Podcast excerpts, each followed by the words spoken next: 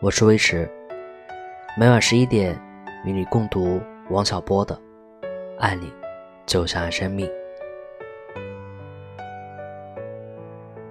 待续，爱情十问。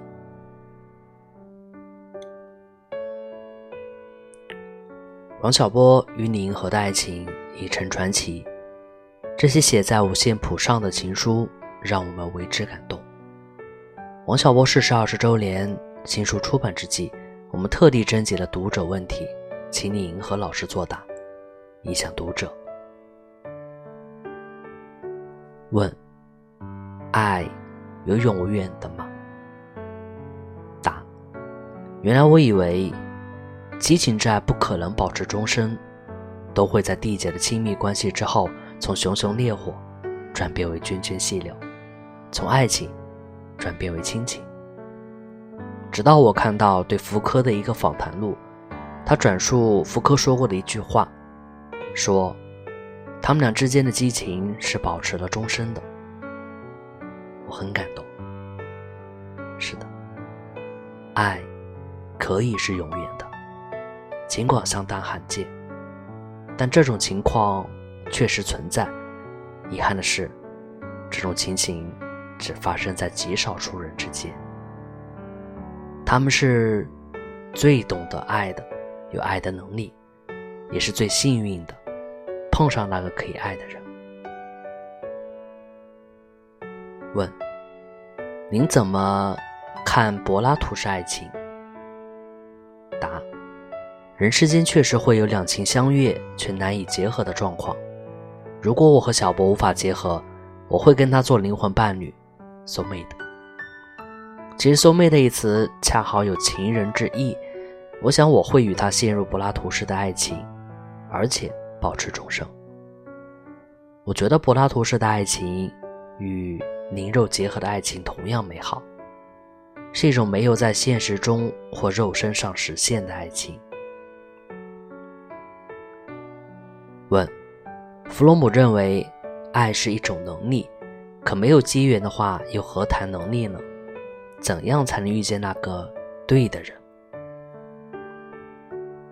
答：弗洛姆的话是有道理的，爱一个人虽然是需要幸运，即需要与那个对的人的偶遇，但是会不会爱，懂不懂爱，能不能爱，是一个人能够最终得到爱的关键。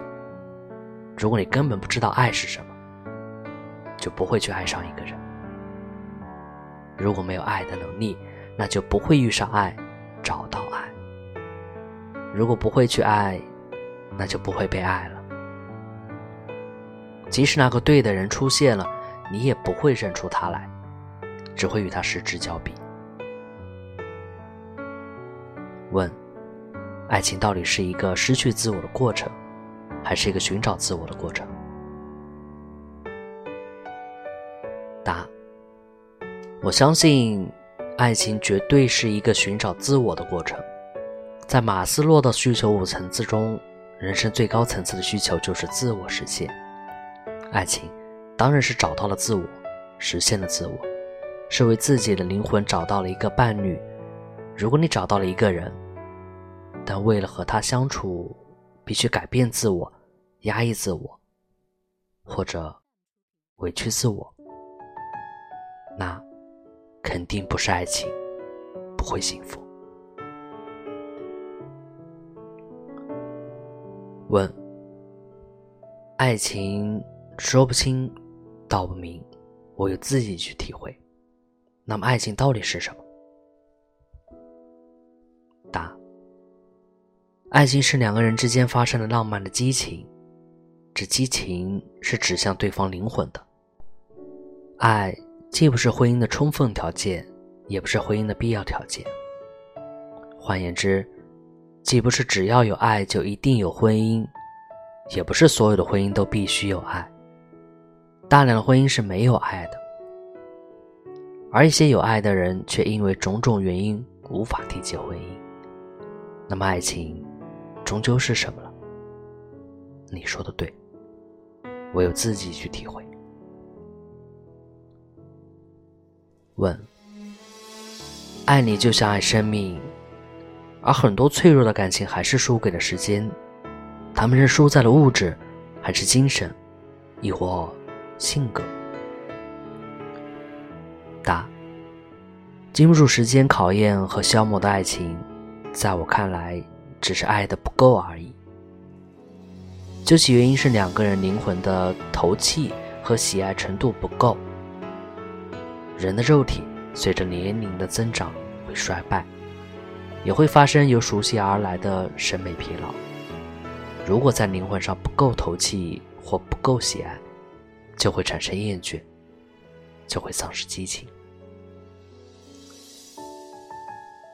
问：您怎么看待您和王小波先生的爱情？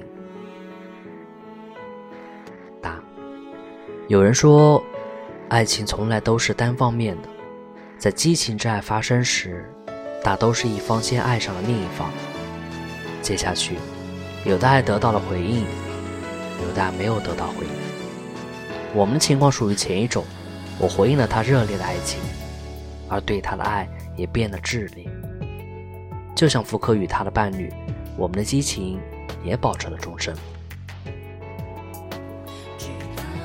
问：王小波先生的哪一个瞬间最能让您感受到他的温柔与细腻？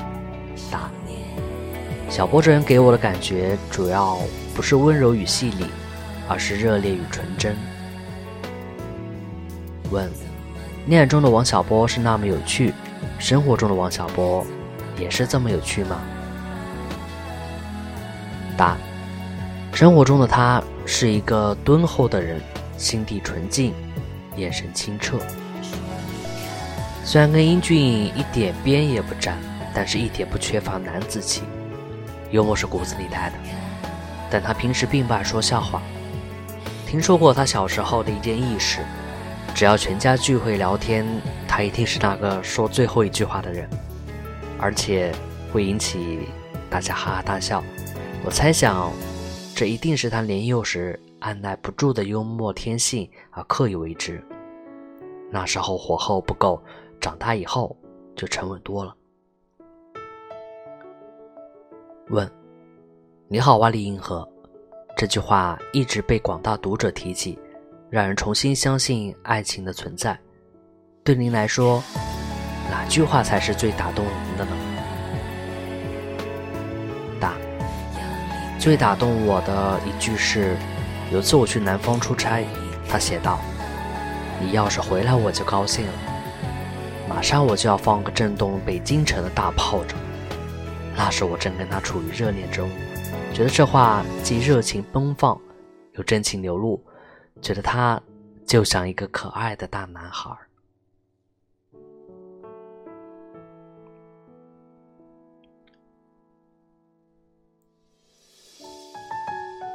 晚安。